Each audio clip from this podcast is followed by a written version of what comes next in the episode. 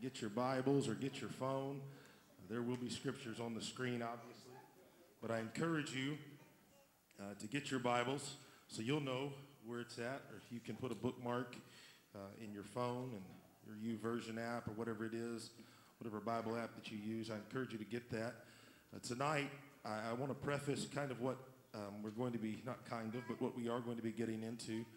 You'll heard me make mention of Bill Nye, the science guy, on Sunday, and it just kind of put me in a tailspin as it was denouncing things of God, and it's really disheartening because I didn't know this about him, and I really liked this guy when I was a kid growing up. I thought he was really cool, but obviously when I saw that he was denouncing the existence of God and the things of God and the ark, and was not logical. It's not for someone that doesn't believe in a God that does things that are not logical. Amen. It just kind of put me in a direction, a trajectory, and I just wanted to, again, talk about something that I have before. I visited this topic many years ago. I look back at when I started this, and it's a three-part series, and I only did one, so I did the first one. So we're gonna get all three of them at some point on Wednesday nights, maybe next week, and then after Brother Morgan is with us, Brother Dylan Morgan will be with us on first Wednesday of next month. I'm excited about that. Amen. Amen. Amen. We have a great lineup of services coming up, and you're not going to want to miss any of them. I told Brother Gary that I want to call. I didn't actually tell him what I wanted to call it. I just told him what it kind of was. The month of April is going to be Revival Month. We have many guest ministers coming, and I'm excited about that. Men that I've been wanting to come and invest into our congregation for many years, even before I was a pastor. And I'm thankful that their schedule's permitted and they're able to be here. So I'll just leave that alone until he posts it on social media or whatever he does, so you can see that there. But anyway, one of those will be Brother Morgan, and so I'm excited about that. Anyway, as I was talking about, I just got on this trajectory, and I want to just affirm some things that maybe many of you already know, and that's okay. There may be some that don't, and there may be something that I say that you did not here before, or maybe you don't know now, and I'm hoping that it will just solidify what you believe. Amen. I want to reiterate that coming up in the next couple of weeks is going to be our Deeper Life class that we do quarterly. Brother Jonathan Arnett is going to be teaching that, and some of those things, some of these things he'll mention in there, as many other things that he'll mention, but I want to encourage you to join that class if you haven't already. If you want to know what you believe, if you want to know what the Bible says, it's not about just what you believe, it's what the Bible says that we should believe. Amen? Amen. It's not Pentecostal doctrine. It is the truth of the Word of God. Amen? And so tonight we're going to talk on one of those subjects. It's not about what an organization says. It's about what the Bible says. And that's what we're going to get into. So I believe I've prefaced it long enough. So let's get into it right now. I'm going to read just the first half of, I say first half, just the first little bit of a scripture in Genesis 1 and 1, and also we'll go to Romans 1.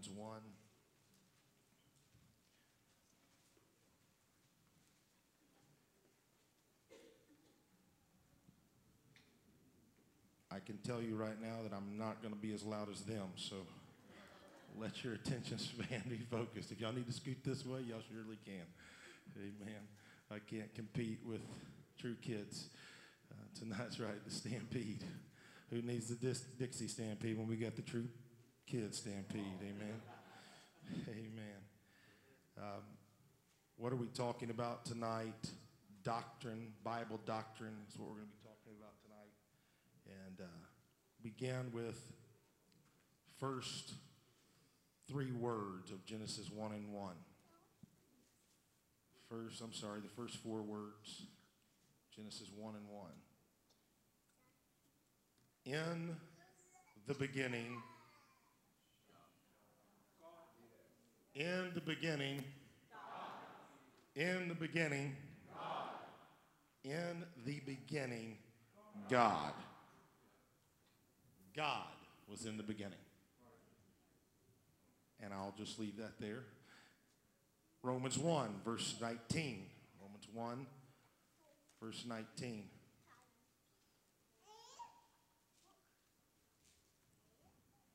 For God has showed it unto them, for the invisible things of him from the creation of the world are clearly seen. Somebody say clearly seen. Being understood. Somebody say understood. Being understood by the things that are made, even his eternal power and Godhead. I'm going to read that last portion again. Being understood by the things that are made, even his eternal power and Godhead. I want to begin on this trajectory over the next few services, Wednesday night services that I will be preaching. I want to begin with God is. God is. Somebody say God is.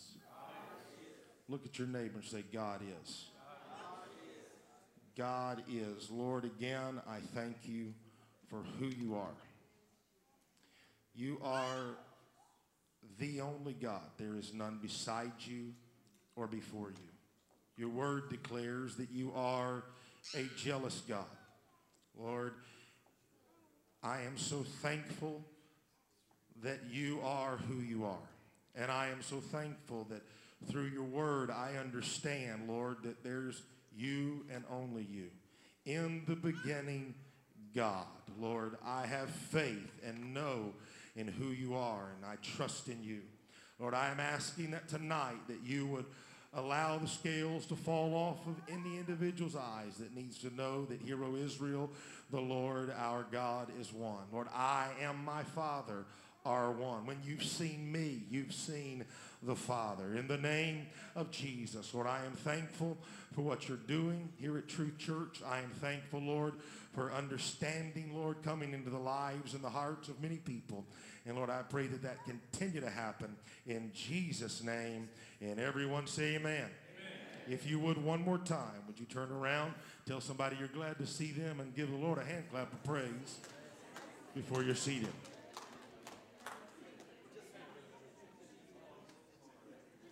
Praise God. If you're just coming in, I began this series many years ago now, prior to the diagnosis of Sister Ginger, and I never went to the second or the third lesson, and so we're beginning with the first one. Odds are that we don't remember it anyway, so like I said, we're going to, amen. I wasn't supposed to say that out loud. Oops. But anyway, we're going to get into it tonight. But if you have your Bibles, you have your phones, please get those. If you like to take notes, I encourage you to take notes, or you can just go back and listen later on. To our online audience, thank you for joining us tonight as well. Let's give them a hand for being with us.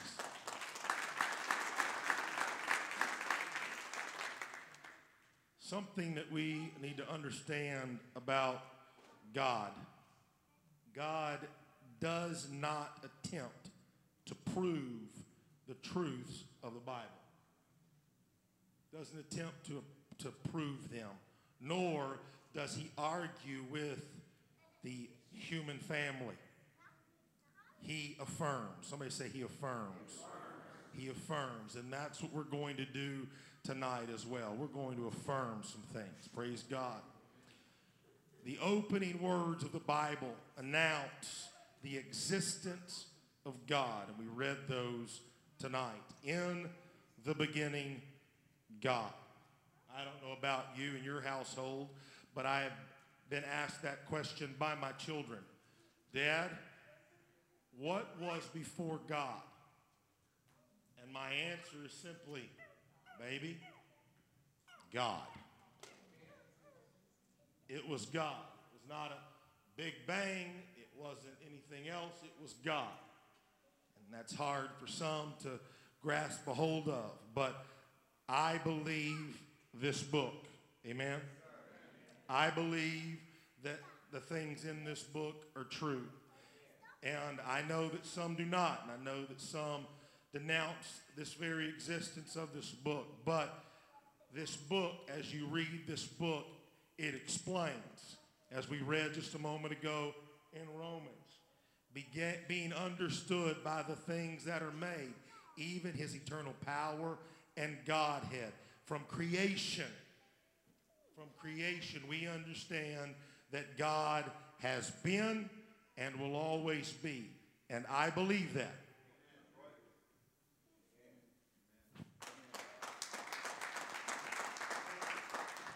I believe that. You know, it's easy for us. So nobody questions the light switch. Nobody questions the light switch. But we question, hold on a second.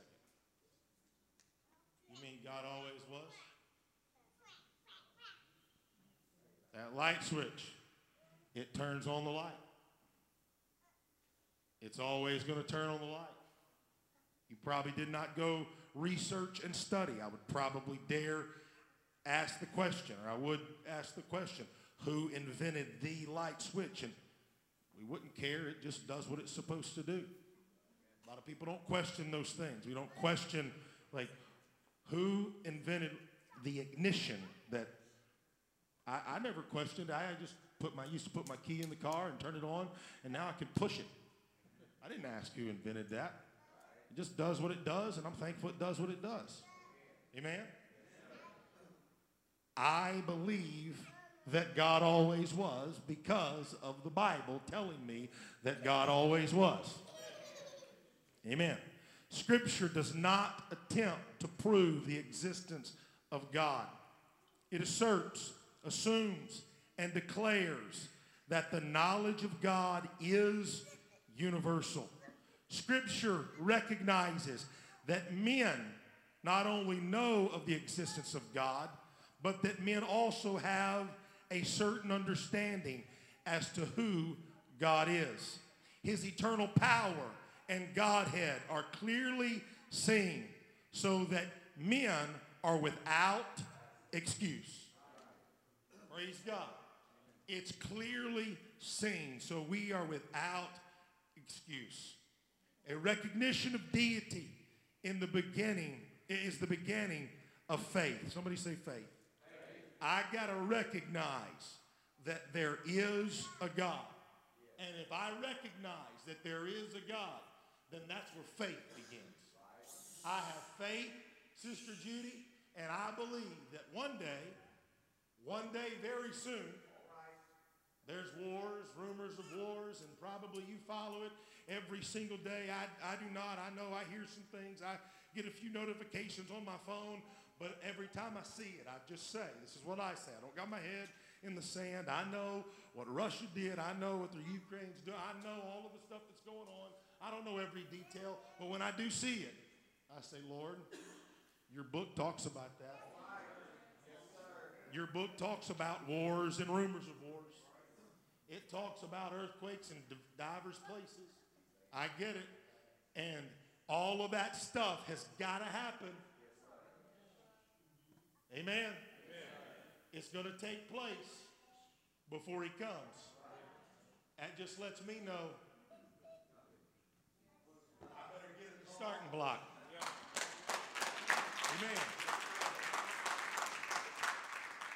Amen. I know. I'm trying to stay on my notes here tonight.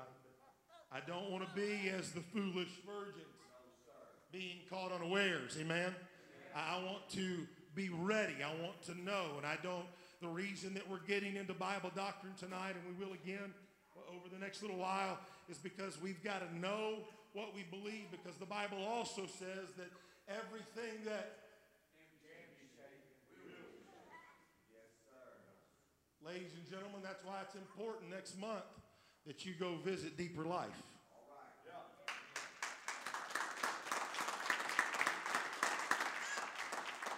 Yeah. It is important Because there are people that go to church until they die and they don't know why they believe what they believe.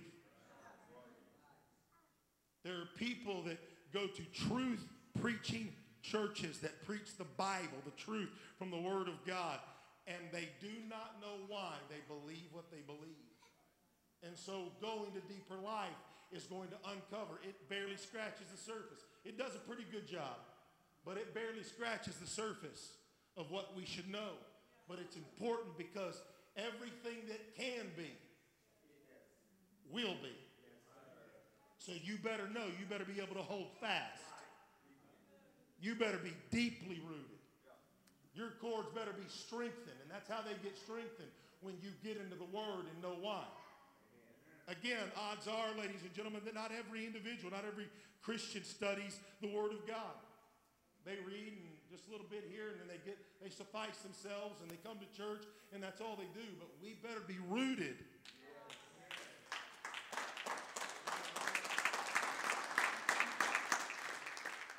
Brother John in the Bible talks about that there's going to be winds.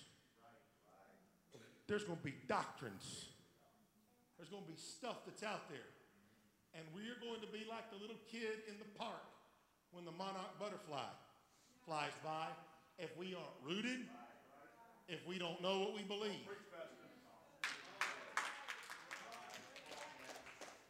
And before you know it, where's what I was taught when I first got in the church? And we will be compassed about by these things that are out there that are not true, and so we've got to get into it. Amen? Amen.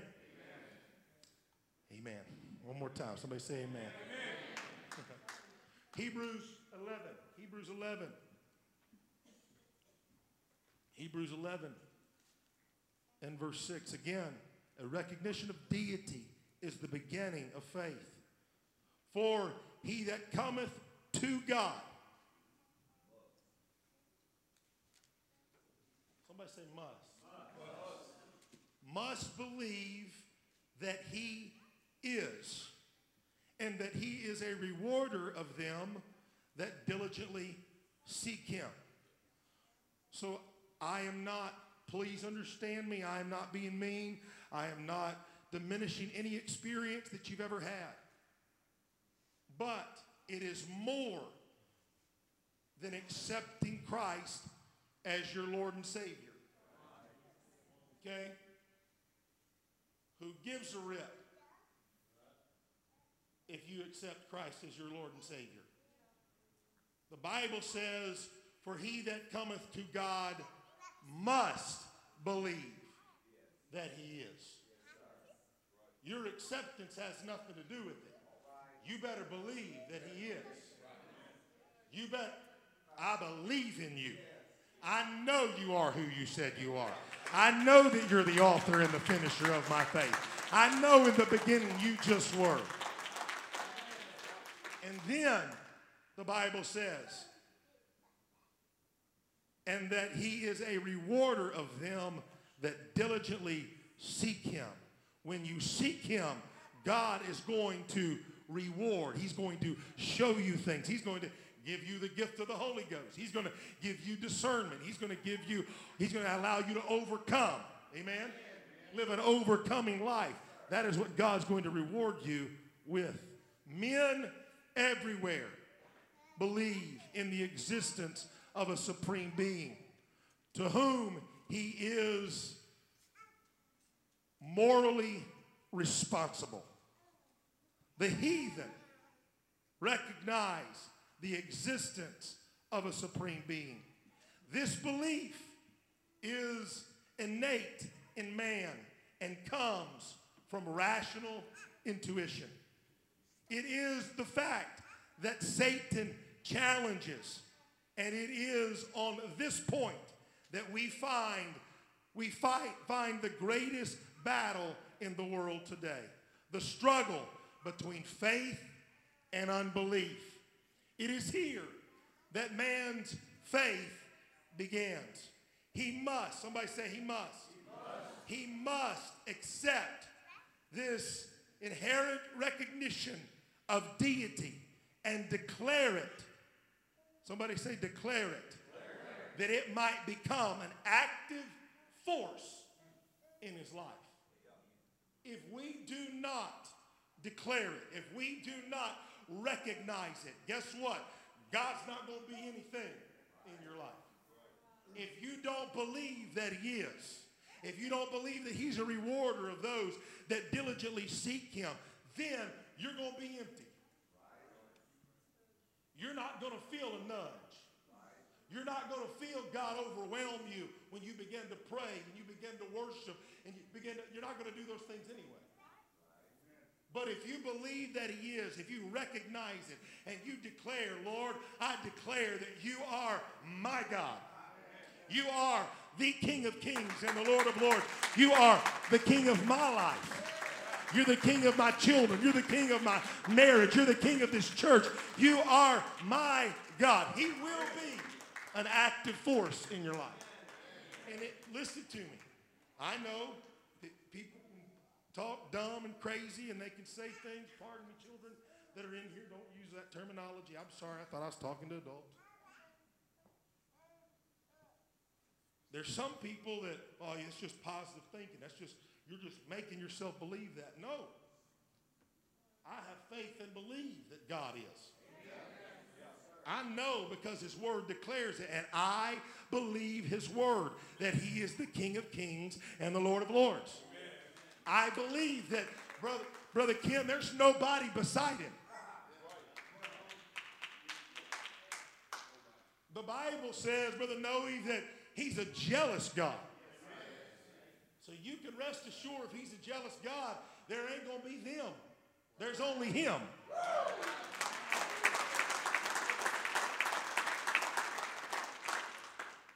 Mankind everywhere recognize the existence of a supreme being. But to the vast majority, he is, as Acts 17 and verse 23 declares, the unknown God.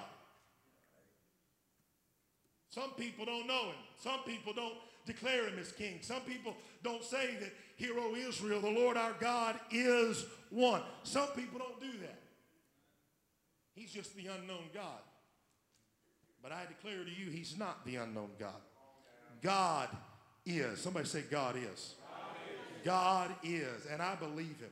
Would you just lift your hands for a moment right now? In the name of Jesus, Lord, open the mind of every individual and every heart in this place right now. Let us hear your word and let your word rest upon our minds and our spirits, Lord. Let our spirit hunger for more of your infallible word, especially in the day and age that we live in. In Jesus' name. In Jesus' name.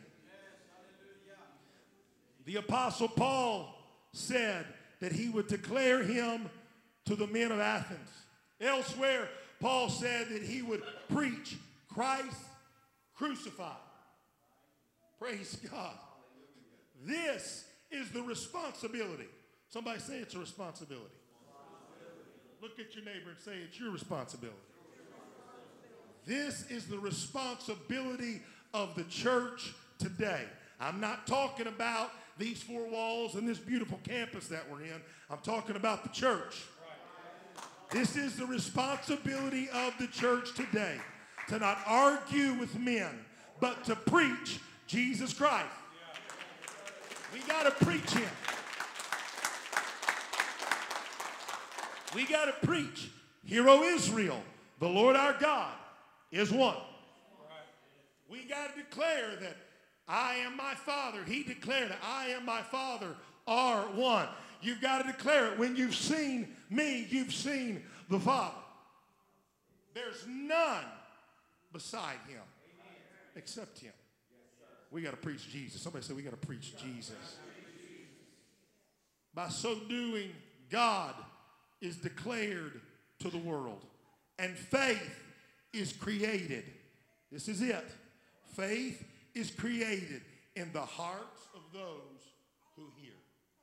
That is why, ladies and gentlemen, we get an understanding of how important it is as the church to preach Jesus Christ. I am not talking about you get over on sonic picnic table and stand up there and scream and yell about Jesus. I'm not talking about that. You can do that if you want to. I ain't going to bad news you. I may drive by and wave. Amen. But we got a preacher.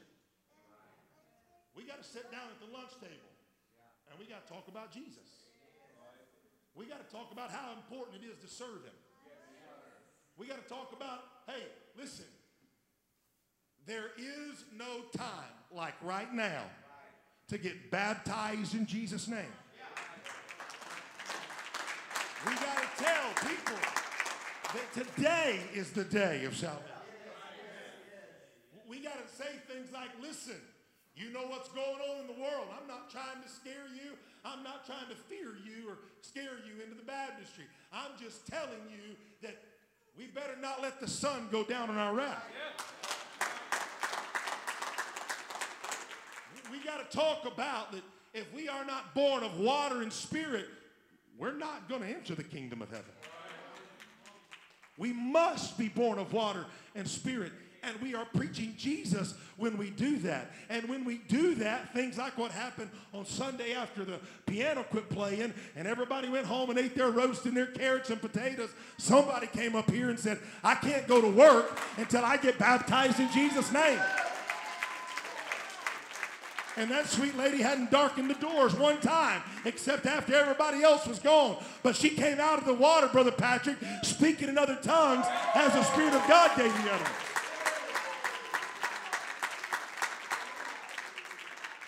Why? We're preaching Jesus. The Holy Ghost is real. It's not obscure. It's not something that we teach in the back room somewhere in the church. Okay, this is how you talk in tongues. That's retarded and stupid. Pardon me.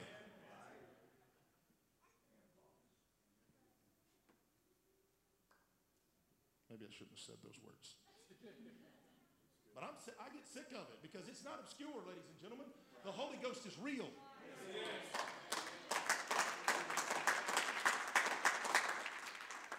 Acts 2 and verse 39 tells me that the promise of the Holy Ghost is for me and for my children and to all that are afar off, even as many as the Lord our God shall call. Now listen, how many of you right now, you believe that Jesus died? Does anybody believe he rose again? Amen. Do you believe he's coming back again? Amen. He's coming back again. Why? Because this book that we're talking from tonight says he's coming back. Yeah. And so if he's coming back, guess what? He's still calling people. He's still...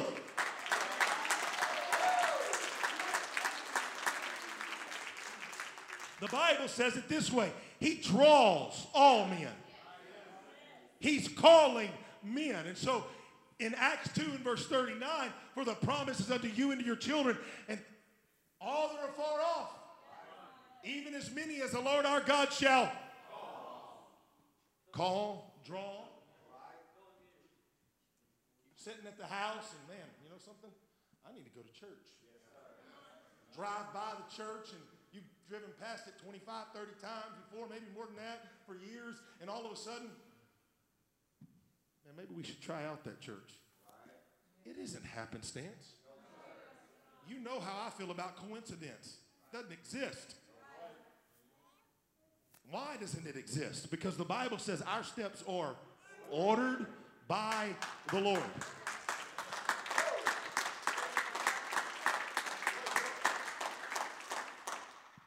And we just, I just scratched the surface of it. But everybody... There's something out there. There's something. I'm going to tell you what's out there. It ain't just the moon and the sun and the stars. It's Jesus Christ and him crucified. And he's looking over the balcony of heaven and saying, hey, just take one step towards me. Just believe in me. Just serve me. Just pick up the book. Your life that's it's ravished with pain and issues and problems. Build a relationship with me. And if you'll build a relationship with me, I'll show you that God is. I had a conversation with a friend today, And I told him, I said, listen, I'm telling you, God's doing stuff in our church. He's doing stuff that I can't even explain. He's doing things that only God can do. You can't tell me that God isn't. Because I look across the church and I see that God is. Because nothing could help you, but God did.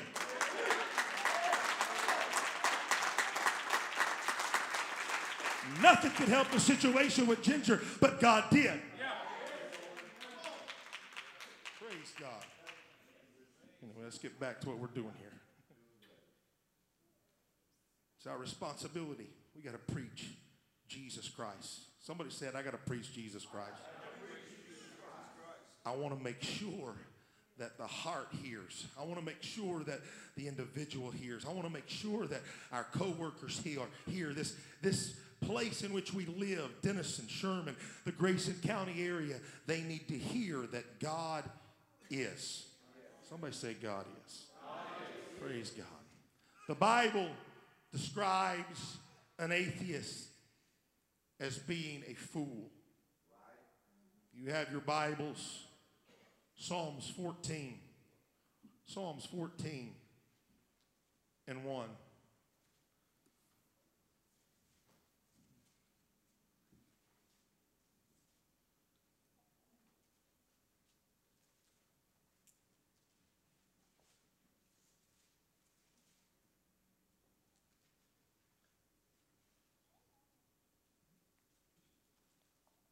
It's in there, I promise.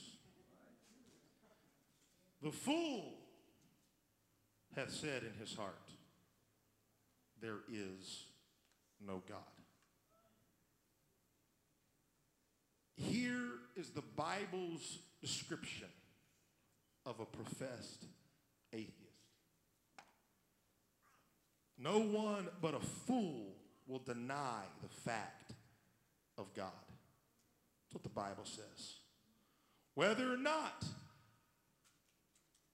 there are any true atheists is questionable. Why?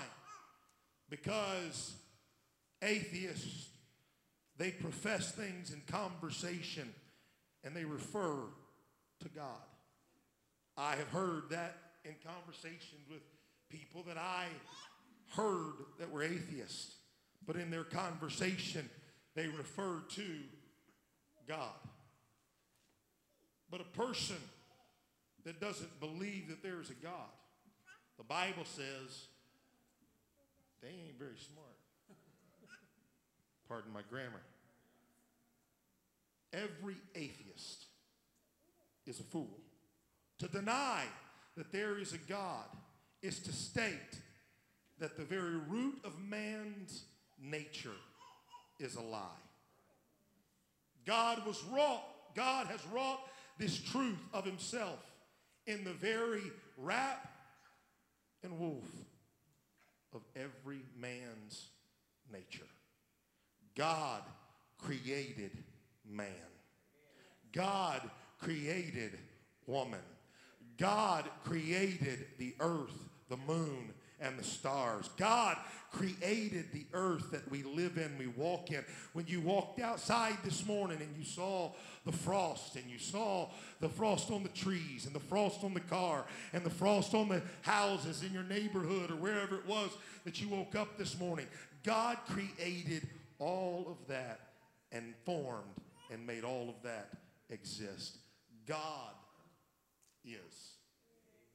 Doesn't matter what a fool would say. The Bible covered that. There's those that don't believe that there's a God, but that is not the case. There is a God. Somebody say there is a God. There is a God. There are many arguments. There are many arguments for the existence of God.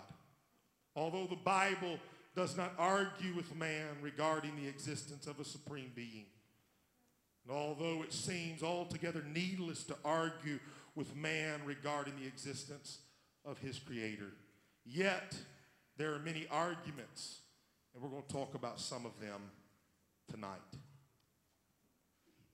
Universally,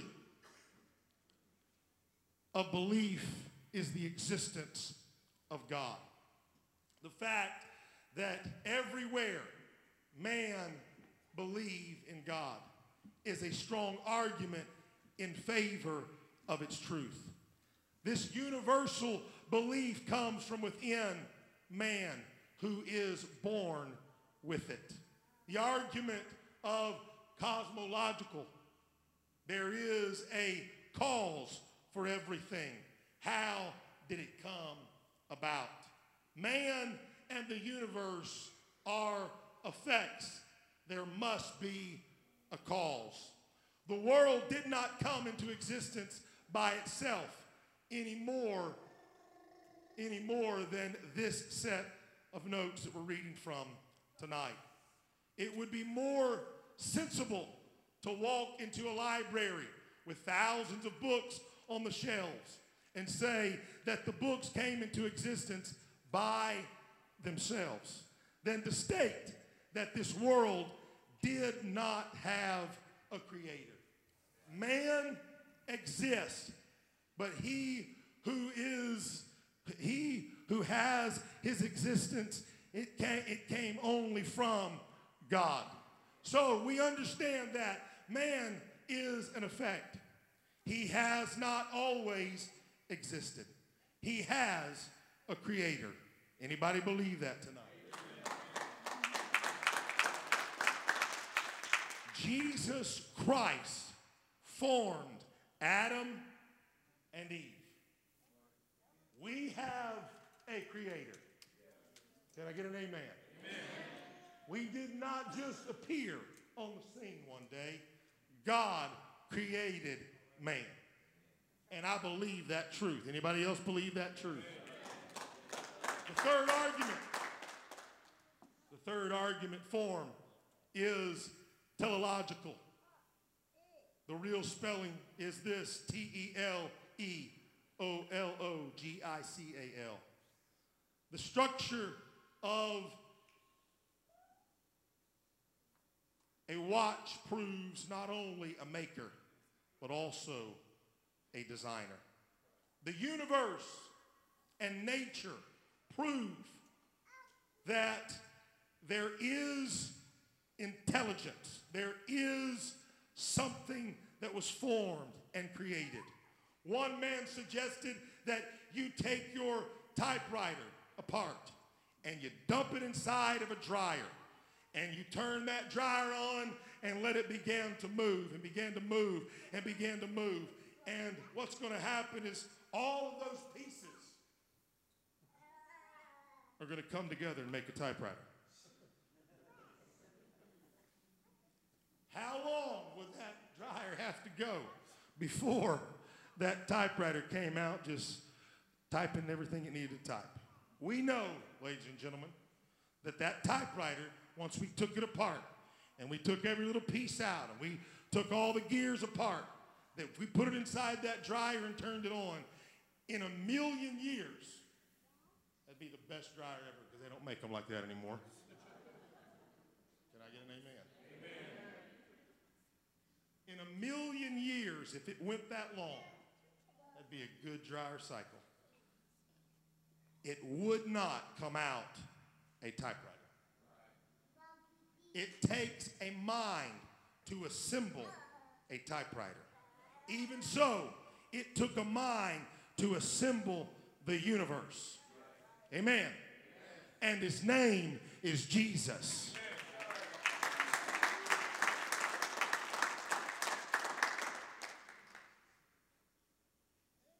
Argument from ontological. Man has an idea of an infinite and perfect being. This idea did not come from us. Therefore, such a being must exist, and it cannot be just a mere thought. Number five, moral argument. Anthropological. Morality is a obligatory, not optional. Man has an intellectual and moral nature, a conscience. Somebody say a conscience. and emotional nature, and only a being of goodness, power, love, and wisdom, holiness, can satisfy such a nature. As a result, there must be a creator who is an intellectual, moral being, a judge and lawgiver. And there is, and his name is Jesus.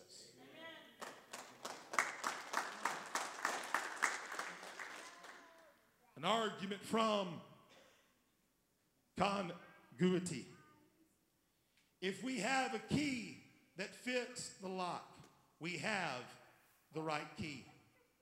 Belief in the self-existent personal God is in harmony with our mental and moral nature and the entire world around us. If God exists, all regarding creation, religion, nature, and human history are answered.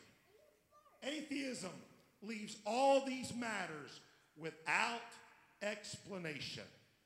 There is a God, ladies and gentlemen. Amen. Somebody say God is.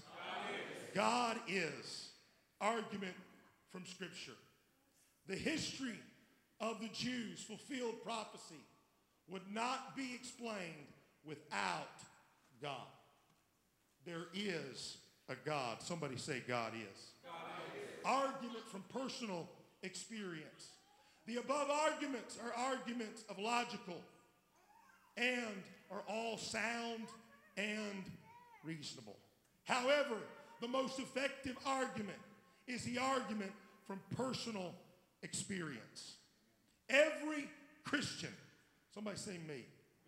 Every Christian can testify of many experiences that he or she has had with a personal living God. Hallelujah.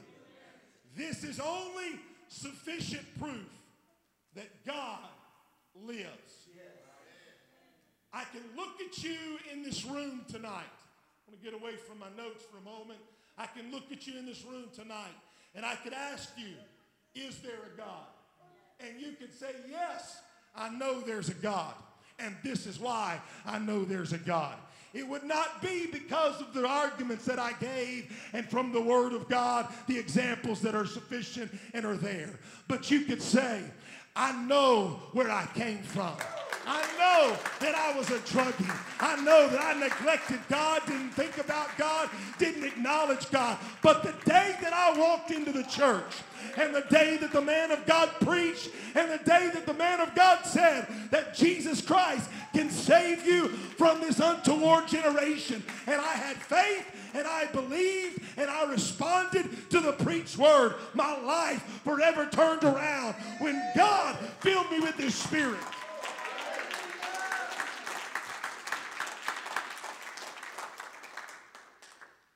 People in this room tonight, no doubt, that you can look in the mirror and you can say things like, God, I know you're real, because if it wasn't for you, I wouldn't be standing where I'm standing right now. If it wasn't for you, you would look at yourself and say, my family wouldn't have been put back together. If it wasn't for you, Lord, I would be 6 feet under right now. But you preserved me. You kept me. You did something in me that only you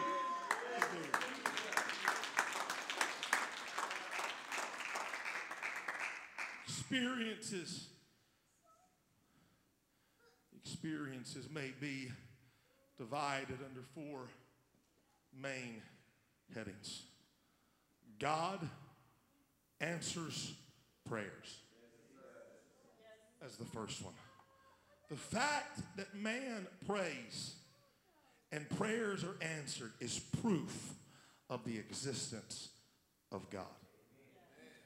I don't know about everybody in the building, but I know for me that I have prayed and knowing Noe and Brother Philip that there's no way possible that this is ever going to happen except God. And then I got into the Word because I was taught a long time ago from Bishop that to pray the Word. And I would pray things like, ask and ye shall receive. Seek and ye shall find.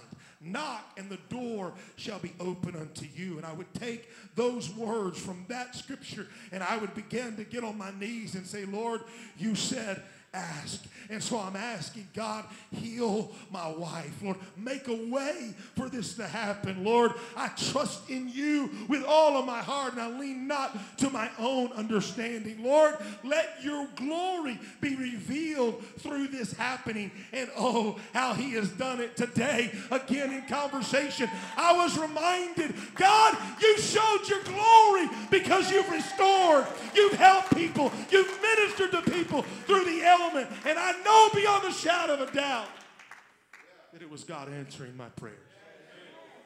You know, sometimes we ask things and we get vast with them and we say, God, do whatever you want to do with this situation. Save souls, change lives, cause people to repent, and you have no idea what you're praying until it comes to pass.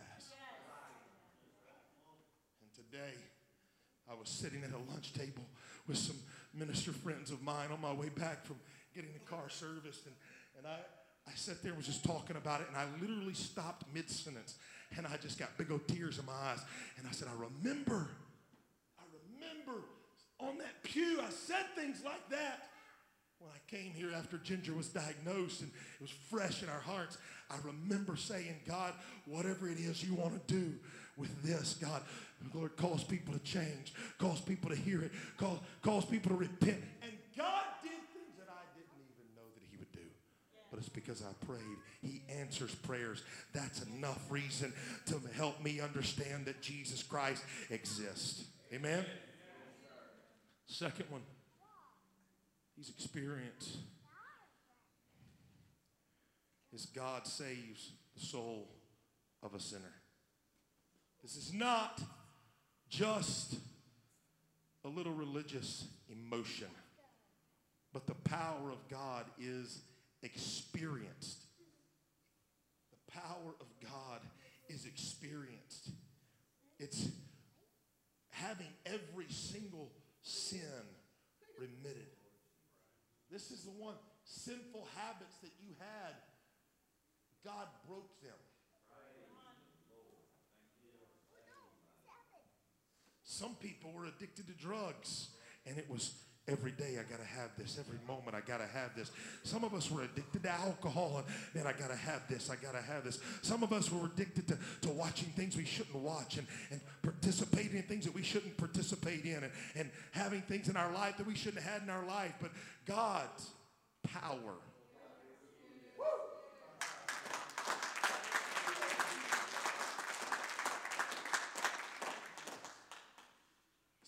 There's people that have come to me, many people. Just I had somebody come to me not too long ago, maybe last week I think it was, talked about cigarettes.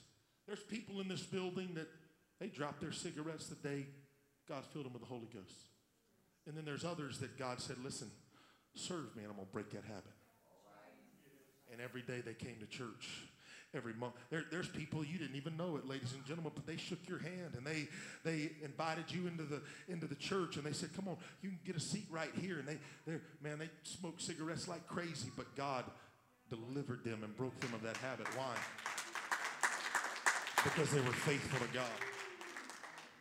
Told them, I said, no, you can't do it on your own. You've been doing this since you were 12. I have a friend that when I was going to school in Bells, Texas, he started when he was 12 years old smoking cigarettes. And as far as I know, it's been a little while since I've seen him on social media. He still smokes cigarettes today. But I'll tell you this, God can make you stop in a moment.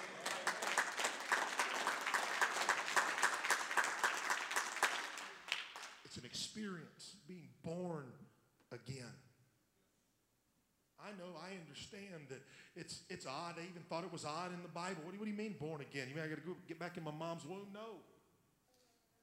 Let me just show you what God can do. God can calls you to have a first day of the rest of your life where all the things that you've brought in, all the bad habits, all the sins that you've caused and done, he can say, I'm going to stop it right here because I can't look under my blood. And when I baptize you in my name and with my spirit, it is going to be forever washed away. And you will be a new creature.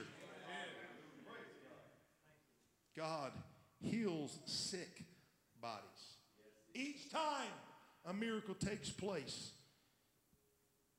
in the healing of a sick body, we have proof of the existence of God. I referred to it often, and I would that it would happen more often. Many, many years ago, a man with cancer came here, and God healed him. And there were documentations of that healing. There's been other healings, and there's been other miracles that have happened. There's people that hadn't been able to smell, hadn't been able to taste, and God has healed them instantly.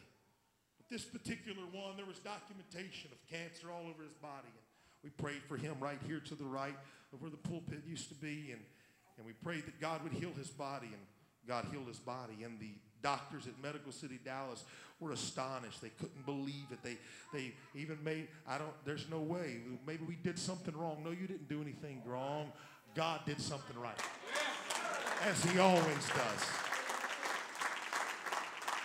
And that is what happens. Men, we can't explain God, so we don't believe it can happen.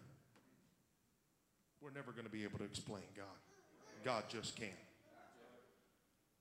Man has fellowship with his God. This is my favorite part. This is my favorite one. Because so many times we as apostolics or we as truth believers, we don't believe that we can have fellowship with God. We say we do, but we don't get up in the morning and talk with him. We don't get up in the morning and read the infallible. The Bible says, in the beginning was the Word was with God, and the Word was God. You are reading God when you read this Word. Man has fellowship with God. This undoubtedly is the strongest argument of all, and all the proof that is needed that man is able to experience the real presence of God in his or her soul lives. No room for anything else but God.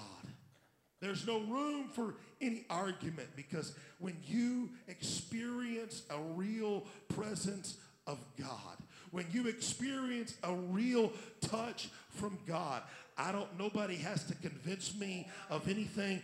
You can argue all you want to argue. I know that God is real, because just as Bishop has always said, you feel the doodads up and down your back, and you feel the chills come in. I've heard you say it. I've said it myself.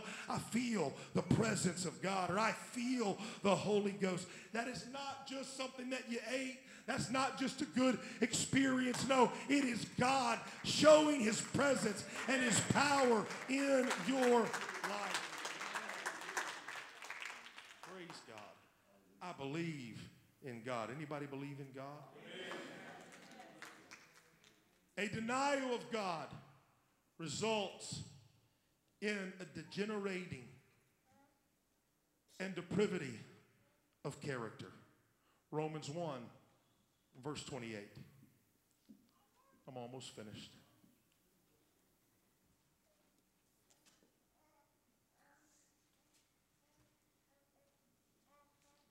And even as they did not like to retain God in their knowledge, listen to this, God gave them over to a reprobate mind, to do those things which are not convenient. When man rejects the knowledge of God, it's serious, ladies and gentlemen. I'm not naive enough to think that I convince everybody. But when man rejects the knowledge of God, he opens the gates wide for a flood of immorality and uncleanliness. When you say, nah, I don't know about all that. That preacher's kind of crazy. I may get some stuff wrong. I may not say some things just right. But I am telling you there's a God. And I tell you repeatedly, and if you're new here tonight, I'll tell you as well that you need to build a relationship with God. You need to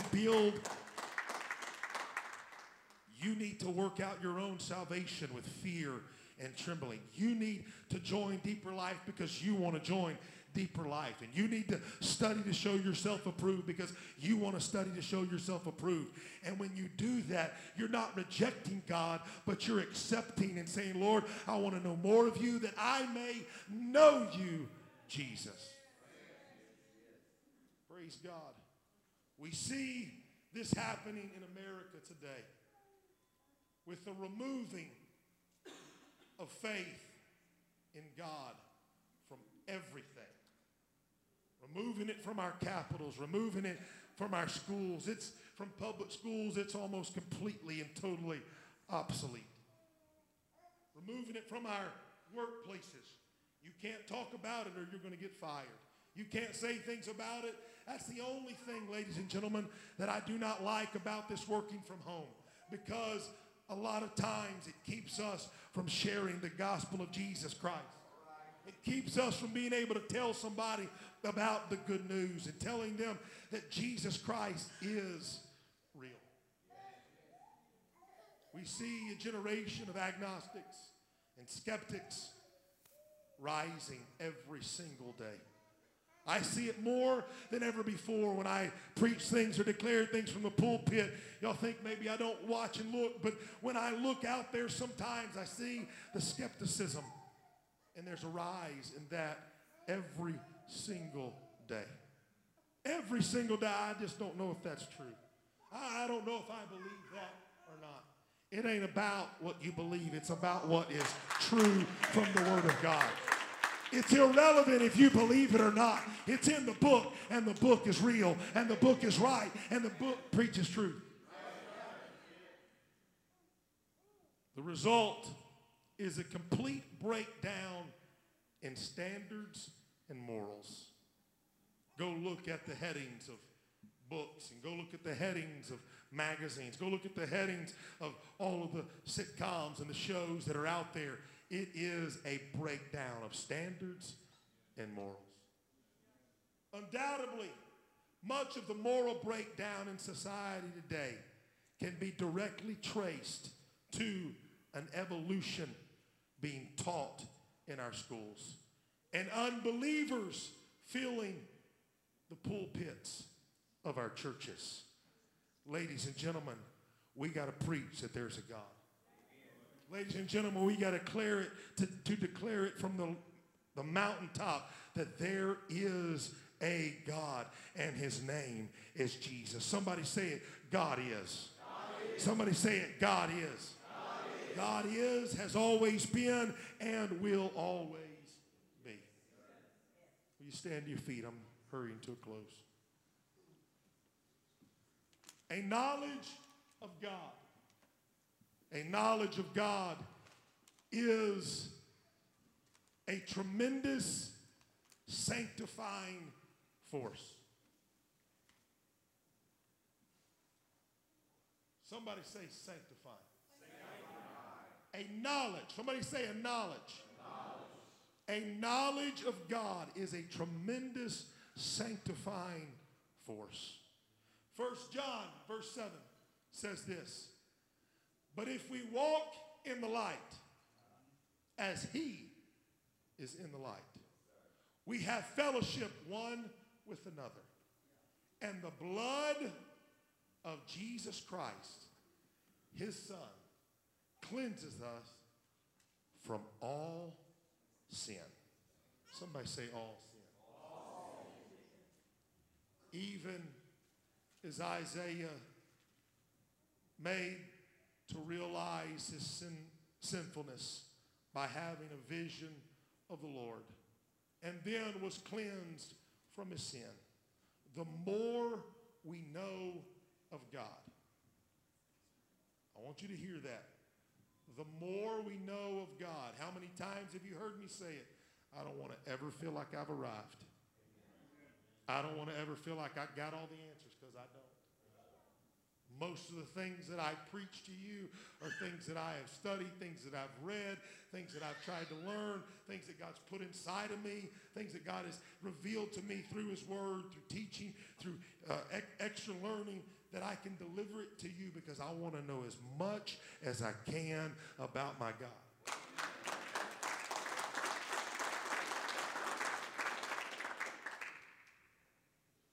But when I know who God is, when I get that knowledge of God, the more we know of God, the greater is the light that shines across our pathway and in our hearts and in the hearts of others that we come in contact with. When you have that relationship with God, when you know God, when you truly have you've built something. There are people in this room that right now you've really started to build something with God. And because you've started building something with God, there are going to be people in your sphere that are going to take notice.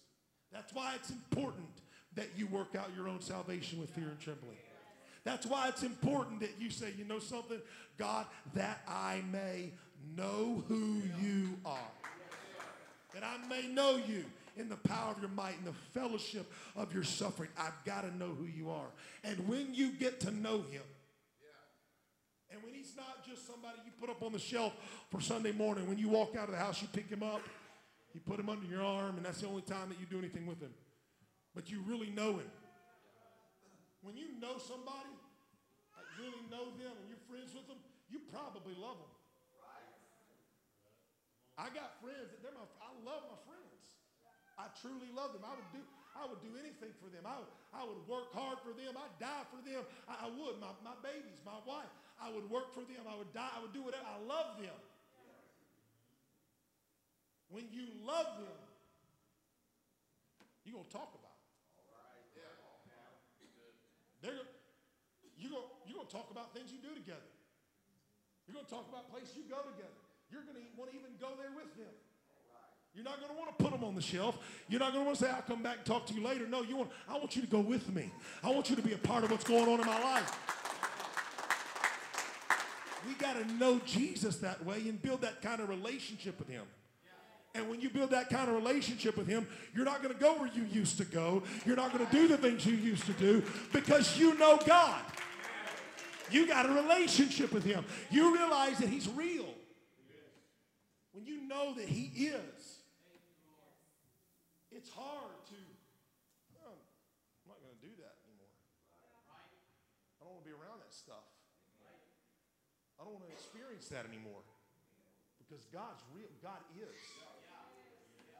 When you realize that God is, he's not just up in heaven and like turning a blind eye to everything you do. No, I'm not going to go into the bar. Like when you, praise God. Brother Woolsey, when you know who God is, you walk in the store and you used to pick up some cigarettes, but you're like, I won't do that anymore, because God is. He's always been. His eye is on the sparrow, and he's watching you. You used to go to the refrigerator and open it up, and you'd pick up a beer.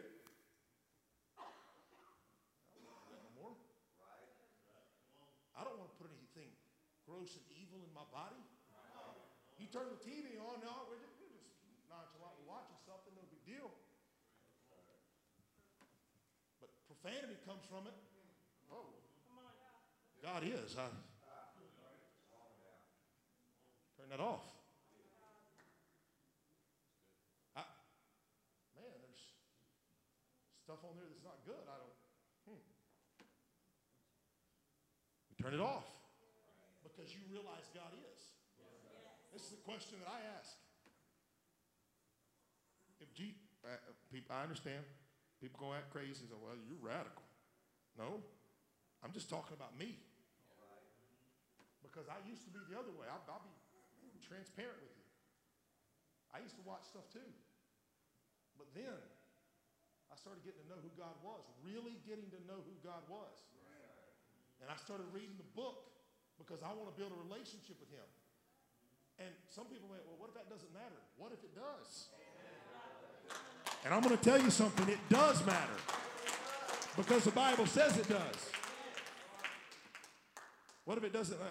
It's radical. It doesn't matter. It's just, I want to do that. Well, okay. Let me ask you this. God is. Brother Jonathan, he's omnipresent. Come here, Brother Jonathan. Like, I feel Brother Jonathan. See, he's a brute man, tough guy. I don't feel Jesus like that. And so I can turn it on or go to the cupboard and go to the bar or go to the, and pick up that stuff. No, because I don't feel him like that. He ain't standing right beside me.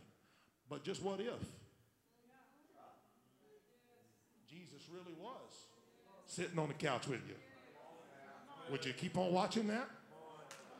What if Jesus was riding physically, flesh, brute man, like Brother Jonathan in the car beside you, and you pulled up to the convenience store and got out, and he got out, and y'all walked in together, and you told the guy, I need 2 packs of the ultralights.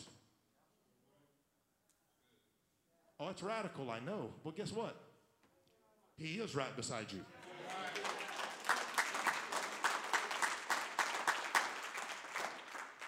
He is.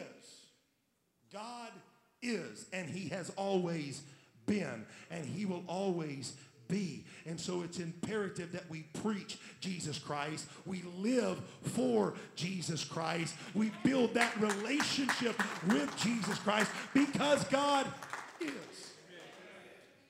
God is. You know what's crazy? For a kid, it's simple. You read it right from these pages, and they lap it up like that dog does or that cat does warm milk, and they believe every jot and tittle. But the adults,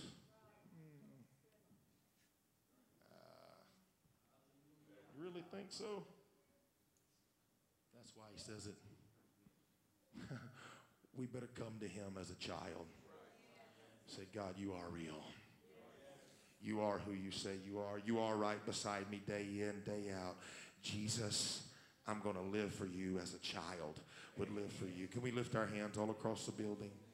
Jesus, I thank you so very much for your goodness and mercy. Thank you, Lord, for allowing me to bring these things to the people of God tonight. And I hope that it would cause us to think and cause to examine ourselves and look at our lives and look at things that we need to do, Lord, to know you. Lord, we don't have to argue whether you're real or not because your word declares it and it's true, oh God, that you are real. You are who you say you are. In the name of Jesus, Lord, allow your spirit to do a work, oh Lord. Reveal things, oh God.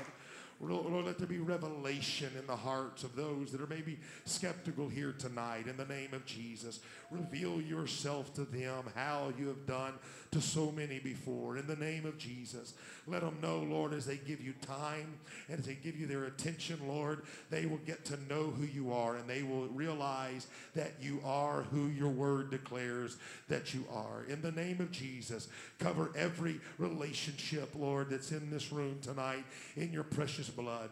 Cover every home and child in your precious blood. Lord, we are so thankful to be a part of the kingdom of God. We're so thankful, Lord, to feel your presence and understand that you are powerful and real. In Jesus' name, Lord, reveal yourself once again to every person. Lord, show yourself powerful once again to every person in our midst tonight. In Jesus' name, and the church says amen.